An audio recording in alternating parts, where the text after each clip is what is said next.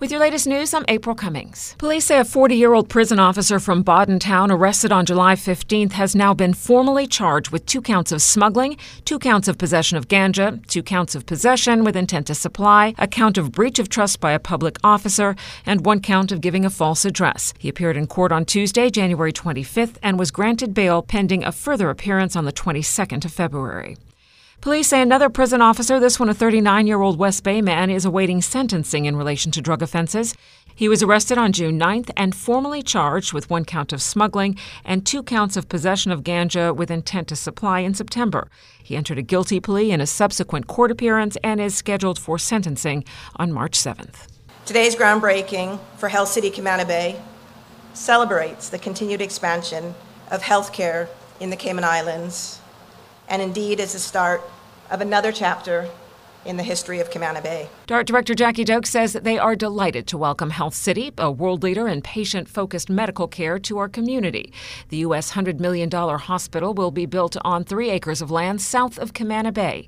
Dr. Binoy Chattuparambil, Clinical Director of Health City Cayman Islands. Our 70,000 square foot purpose built state of the art hospital campus will benefit the majority of the population of the Cayman Islands at a location where over 70% of the population reside and uh, nearly 90% of the residents work. Health City says this new hospital will provide a cancer care center with comprehensive and advanced oncology offerings, a neonatal intensive care unit, an emergency pavilion and critical care unit, and a robust multi specialty program, which includes robotic surgery. Health City Camana Bay is scheduled to take 12 to 18 months to complete. However, the hospital's radiotherapy services will be available within nine months of the groundbreaking. In a Twitter post, His Excellency Governor Martin Roper says UK OT Minister Amanda Milling's visit to Cayman is underway with a call on Premier the Honourable Wayne Panton. The governor says the minister reaffirmed the UK's strong commitment to Cayman, citing the supply of COVID vaccines as an example. He says the UK Cayman relationship is in great shape based on trust and partnership. This week, the governor also met with visiting service members. Mr. Roper had a sit down with Lieutenant Colonel Ramsey of the U.S. Army and Lieutenant Commander Hathaway of the U.S. Coast Guard. Who were both visiting from the U.S. Defense Attaché Office in Kingston. Mr. Roper says it was a pleasure to welcome to the islands after not being able to visit for two years due to COVID, adding that Cayman enjoys and appreciates cooperation with the U.S. on security and law enforcement. The governor described the meeting as a good opportunity to discuss future collaboration. Government publishes the Immigration Transition Law Temporary Work Permits and Business Visitors Permits regulations. Radio Cayman's Paula Cal has more. These deal with permits for seasonal workers and those who have been issued a business visitor's permit.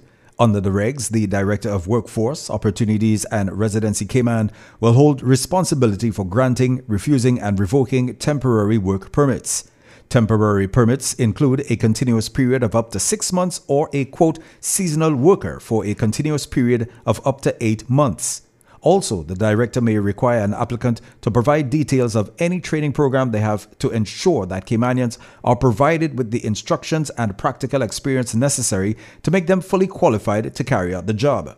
The regulations add that the absence of such a program or the failure to implement one without reasonable cause, quote, constitutes a ground for denying the grant or renewal of a temporary work permit. Check out the full regulations online at dlp.gov.ky. For Radio Cayman News, I am Paula Cal. A slight increase in local gas prices after they tumbled last week. More from Radio Cayman's Carsley Fuller. According to the Overall Retail Network weekly analysis of the Cayman Islands done by the Utility and Competition Regulation Office, the average price of self service regular gasoline has risen a penny to 504 a gallon since the last check on January 21st. Premium self-service gasoline rose 2 cents to 5.33 while diesel is unchanged at $5 even. For a quick comparison, six months ago, gas prices in Grand Cayman were $4.78 for regular, $5.01 for premium, and $4.50 for diesel. For Grand Cayman, the cheapest self-service regular is reportedly being sold at Brown's Industrial Park, where Ofreg says it's $4.90 a self-service gallon. The average price for regular gasoline in Cayman Brac has stalled at $5.33. Folks on Little Cayman are still paying $6.11 a gallon. On the diesel side of things, Ofreg says the cheapest self service option is refuel, where it's selling for $4.50 a gallon. According to AAA, the average price of gasoline in Florida has risen to $3.33 US for regular and 369 for premium. Log on to ofreg.ky for a full breakdown. Reporting for Radio Cayman News, I'm Karsley Fuller. A new year brings a new speaker series at the Cayman Islands National Museum, joined by the University College of the Cayman Islands. Associate Professor at UCCI, Stephanie Fullerton Cooper, leads the first in the series. We thought it would be interesting to just focus on a number of areas that relate to Cayman history and culture and to make the public aware of various research that is ongoing in these particular areas so my role is to present two papers. The title is Catharsis, Diagnosis, Treatment, and Healing through Cayman Poetry.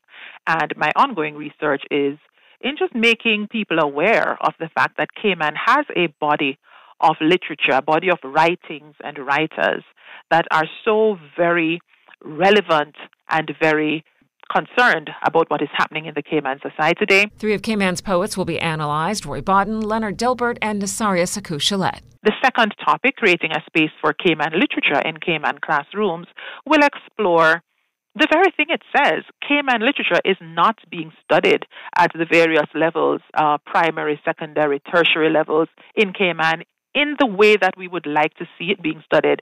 And when a people does not know its literature, when a people does not know its history, what really are they missing?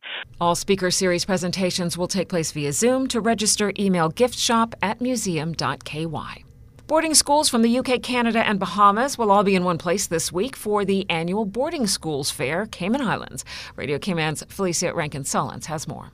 At the fair, there will be admission staff from 14 schools ready to meet and discuss with families the benefits and opportunities available to their children if they choose a boarding school education. Niall Brown, senior educational consultant, says boarding school isn't for everyone but can broaden the horizons of those who attend. They've had fantastic grounding at their schools in Cayman, but this is a, the opportunity to, to go off island to have perhaps more facilities, to have different subjects offered, to have different experiences. Some families may have stereotypical preconceived notions on boarding schools based on a way that Brown assures the schools are no longer run under. But UK as an example, about 20 something years ago, they introduced what were called the National Minimum Standards for boarding schools. And that regulates, if you like, the care that every child is entitled to by law. They're entitled to this much personal space, a bed, a, a, locker, a wardrobe, but also it outlines the support that must be there for every single child. And not just because of the law, but just because we've become a bit kinder and nicer to one another. Mr. Brown says the schools offer its students support, maintain strong connections with the parents, provide structure and stability in tumultuous COVID times it gives them structured independence. They're going to have to make their bed and sort of organize what clothes they need. They're beginning to have to do those things themselves. They, for example, have to sit down every evening and do two hours of prep. So it gives them a structure of how to handle their work.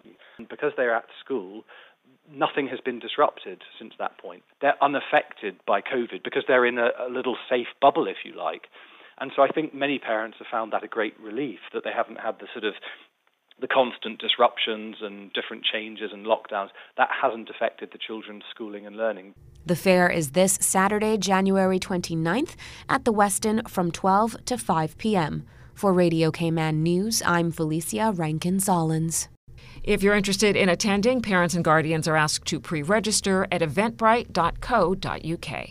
And that is your latest local news. From Radio Cayman's newsroom, I'm April Cummings. Good evening. With a look at Radio Cayman's local sports, I'm Dion Anglin. The Cayman Islands Football Association Executive Committee has expelled two top competing teams from its Premier League this season. The committee confirmed at its last meeting held on Tuesday that Alliance Sports Club and Latinos Football Club has been expelled from the 2021-2022 Cayman Premier League for forfeiting two matches in the CPL as per the CIFA rules of the association. Article 7.3, which reads A member club or team will be expelled from a single age group competition if it forfeits two matches in the respective age group competition for the respective season. As such, CIFA's president Alfredo Whitaker says all matches marked as forfeited by these teams will be cancelled. It is unfortunate that for this season we had Latinos and Alliance that failed to uh, present a team in the first two scheduled games that they had. And according to the laws of the associations and competitions, if a senior team fail or forfeit two games, they would be automatically scrapped, we could call it like that, from the from the tournament. So this year our Premier League would be eight teams only. We hope that we could finish the league. We hope that COVID treat us well. So far with the girls, we haven't um, experienced any major difficulties. Yes, the team had cooperate enormously because we know that they had COVID situation, but they had managed to play the games. So that is good for us, and we're looking forward in for this weekend to complete our third round of not only the Women's Premier League, but also the men first division, second division that is starting this week, and obviously um, the continuation of our men senior Premier League. This has also impacted the upcoming weekend. The technical department has rearranged the matches to fit to the new number of participants. Therefore, the matches involving Alliance SC and Latinos FC have been removed, and East End United Football Club will take on Academy Sports Club on Sunday, September 30th at 7 p.m. in East End instead. Members from different levels of officiating took part in the first of several netball umpiring forums over the weekend. The forum was based on a discussion pertaining to the agendas. The Cayman Islands Netball Association's technical director, Janet Letman, tells Radio Cayman Sports nine very engaging people from different levels came together to discuss how to get more umpires involved in the game. We were encouraging everybody to show interest or even put in a note into the chat room how they were feeling, how confident they were when it came to umpiring. One of the discussions that came out was what type of things have Cayman Netball got for new and upcoming umpires or umpires that haven't got a lot of experience. And so part of the forum was that we tried to give them the confidence that all they need to do is come on board. They just need to contact us. And once they contact us, what will happen is that we will meet with the individual. We'll find out where their goals are, what knowledge they've got with netball, how to b- build and increase their understanding how to umpire. Coach Letman says they had every type of referee you could think about at that forum. So we have people that are referees for different sports. Sometimes it's about our terminology, changing the terminology from one and making the other. We had some people that was confident they can umpire. They knew the rules for netball, but they just needed the confidence. So part of that, we were looking on how to involve them with our netball monitoring and the different support that they can get and the tools to enable them to be a confident umpire. And so what we had in our discussion, it's nice to not have a big agenda, to have something that we can work on and discuss. And so we've decided to have monthly forums of which we can talk about things that is current at the time. The next umpiring forum is scheduled for Sunday, February 20th at 3 p.m. For more information, you can email Coach Letman at caymannetballtd at gmail.com.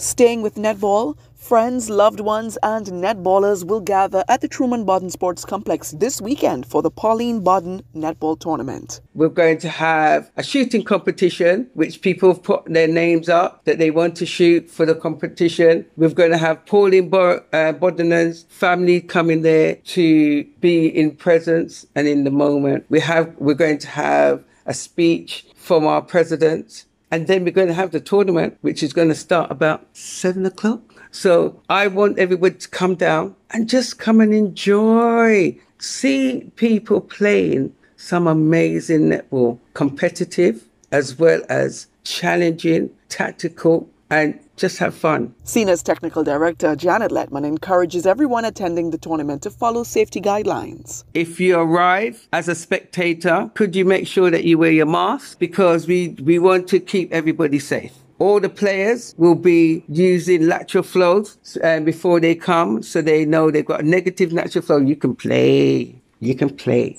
The games will be held this Saturday, January 29th at the Truman Bodden Netball Courts at 5:30 p.m. And Cayman Islands amateur golfer Holly McLean is officially a cowgirl. McLean recently signed her national letter of intent to play at Oklahoma State University in Oklahoma, which she will begin in the fall of 2022. OSU is part of the Big 12 Conference. Congratulations, Holly, and we're wishing you all the success in the world. That'll do it for Radio Cayman's local sports for this evening. I'm Dion Anglin.